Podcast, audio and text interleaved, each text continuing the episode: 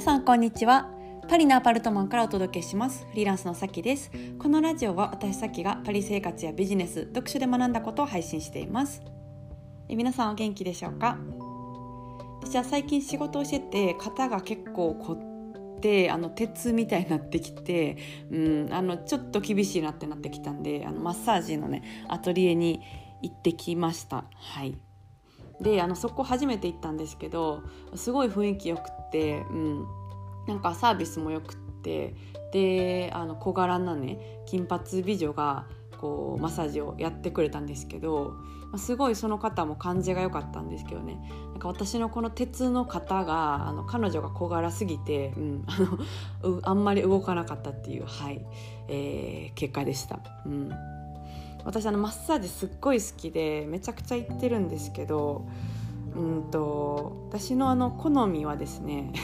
知らんがなって感じですけどあの好みはあのタイとか台湾とかのあのおばちゃんが結構こうぐいぐい体重かけてや押してくれるみたいな割と強いみたいなのが好きなので、うん、あの骨格が華奢な人のねまあ人にもよりますけど、うん、ちょっとあの私の方には届かなかったなみたいな、はい、ちょっと感じで、うん、タイマッサージに行こうかなと思いました。はいまあなんかすごい雰囲気は良くてなんか昔マッサージ好きすぎて日本でマッサージサロンやろうかなって思ったこともあるぐらい、うん、あの好きなんですけど、はいまあ、そんな感じの日々を過ごしました。まあ、なんかフリーランスだったらねあの予約とか別に時間気にせず行けるんでなんか空いてる時間に行けたりとかそうそうなんか2時が無理だったら5時とかに行けるんで、うん、ラッキーだなと思いながらはい、えー、やっております。まあ、今日はですね、えっと、テーマとしては何を話すかっていうとあの本当にやりたかったら、えー、言い訳しないっていう話をしたいなと思います。うんまあ、の私ねいろいろこう勉強したりしてるんですけど、まあ、海外に住んでるんで結構その日本語で勉強しようと思ったらうんと日本あ日本語で勉強しようと思ったらなんかオンラインでまあ結構勉強することになるんですけど時間とかあ結構こう時差があるんで合わなかったりもするんですよ。うん、ででもやっぱりこうすっごい勉強したいこととかすっごい勉強したいえ、この人から勉強したいっていうものに対しては全然やっぱりなんか時間の都合とかそんなにつかなくても無理やり行くんで、うん、なんかやっぱり行きたい時はいろいろ都合悪くても頑張る、うん、頑張るし、うん、でなんかちょっとそのあんまり行きたくなかったりすると結構言い訳がなんか何個も出てくるなみたいなことを改めて思ったんですよ。そう。なんか自分が学びをしてる時も今そのちょっと勉強してるやつは、えー、フランス時間だったら朝4時なんですよ。朝4時からあの講義があってもう終わる頃には結構死にそうみたいな、うん、朝6時とかなんであのゲって感じなんですけど、うん、でなんか私一回その、えっと、寝る時間とか変わったらあの若干その数日響くんで、まあ、めちゃめちゃ都合悪いんですけど時間的にはね、うん、でもやっぱりこう本当に受けたいなと思ったらなんかやっぱななんかやるなって思いましたし、うん、なんか今回のそのサロンをに入ってくださった方もやっぱりこう私のサロンってあのいろんな国の人がいるんで日本時間だったら、まあ、夜の10時とかからなんですよ。で朝方の方とかからしたら結構遅いし、うんまあ、他の国の方でもねアメリカのあの西の方の方とかって、えーまあ、朝5時だったりとか6時だったりとかするんですよ。うん、でもなんかこう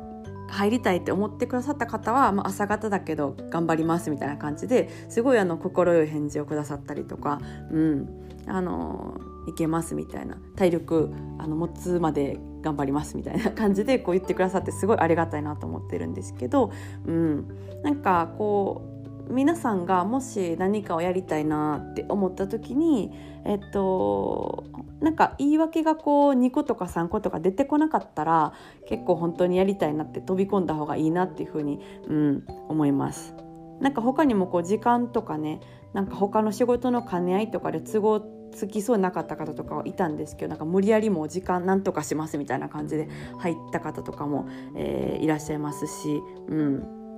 であの逆にその本当に無理な理由が1個だけとかだったらあの実際本当に物理的に無理ってあると思うんですよ。その仕事が、えっと、その曜日にかぶっててなんかどうしても木曜日無理ですみたいな方とかもいてくだいいらっしゃってすごいあの悩んでくださったんですけど、うん、なんかその1個だけでも本当に物理的にあの仕事がかぶっててとか無理だったら、えっと、なんかやりたいけども今回はちょっと難しいとかあると思うんですよ。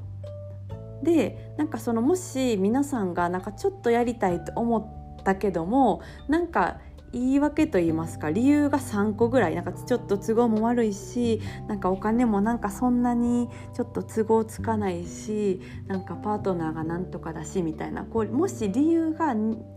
つ4つとか出てきたら多分あのそんなにやりたくないっていう可能性があるんでうん。まあ、なんかそこを皆さん、えっと、ご自身がね何かやりたいことがあって決めたい時に見たらいいんじゃないかなって思いました。うん。今までのやっぱりこう経験上なんか理由をこう3つ4つとか、えー、という方って多分そんなになんかなんていうんですかねハマってないというかちょっと気になるけどまだなんか時期が来てないだったりとか、うん。あのー、やりたいかやりたくないかで言ったらやりたくないのパーセンテージの方が勝ってるだったりとか、うん、そうそうそう。あっていうことがやっぱりあるなっていうふうにあ私自身は、まあ、思うんですよ。個人の意見としてはね。うん。だからなんか皆さんが何か決めたいなと思った時に自分の中でいやなんかこれもこうやしこうやしこうやしみたいな、うん、あの出てきたらあなんか自分ってもしかしてそんなにまだこれ今じゃないんだなとか、うん、思った方がいいなって、うん、逆になんかいろいろこうなんかやめれる理由は出てくるけれどもそれでもやりたいっていう気持ちが出てたら、うん、本物だと思うのできっとあのやって後悔はないなっていうふうに思います。うん私はねあの家事の中でお皿洗いがすごく好きじゃないんですけど、うん、やっぱさお皿洗いをやろうとした時になんかやらない理由とかめっちゃ探し出すんですよ1個とかじゃなくてちょっと時間も遅いしとか手冷たいしとかなんか皿洗いあんまうまくないしみたいなちょっと謎の理由がいっぱい出てくるんですけど、うん、まああのその理由が本当に理由なんじゃなくてただやりたくないから理由探してるっていうね、はい。まあ、の心理的な動きっていう、はい、ことがあるので、うん、そこをこう見てみるとなんかやりたいこととかが見えてきやすいのかなっていうふうに思ったのでちょっとシェアしたいなと思いました。それでは今日はこの辺でそろそろお開きということで皆さん、えー、また次回のポッドキャストでお会いしましょう。それでは今日も素敵な一日をお過ごしください。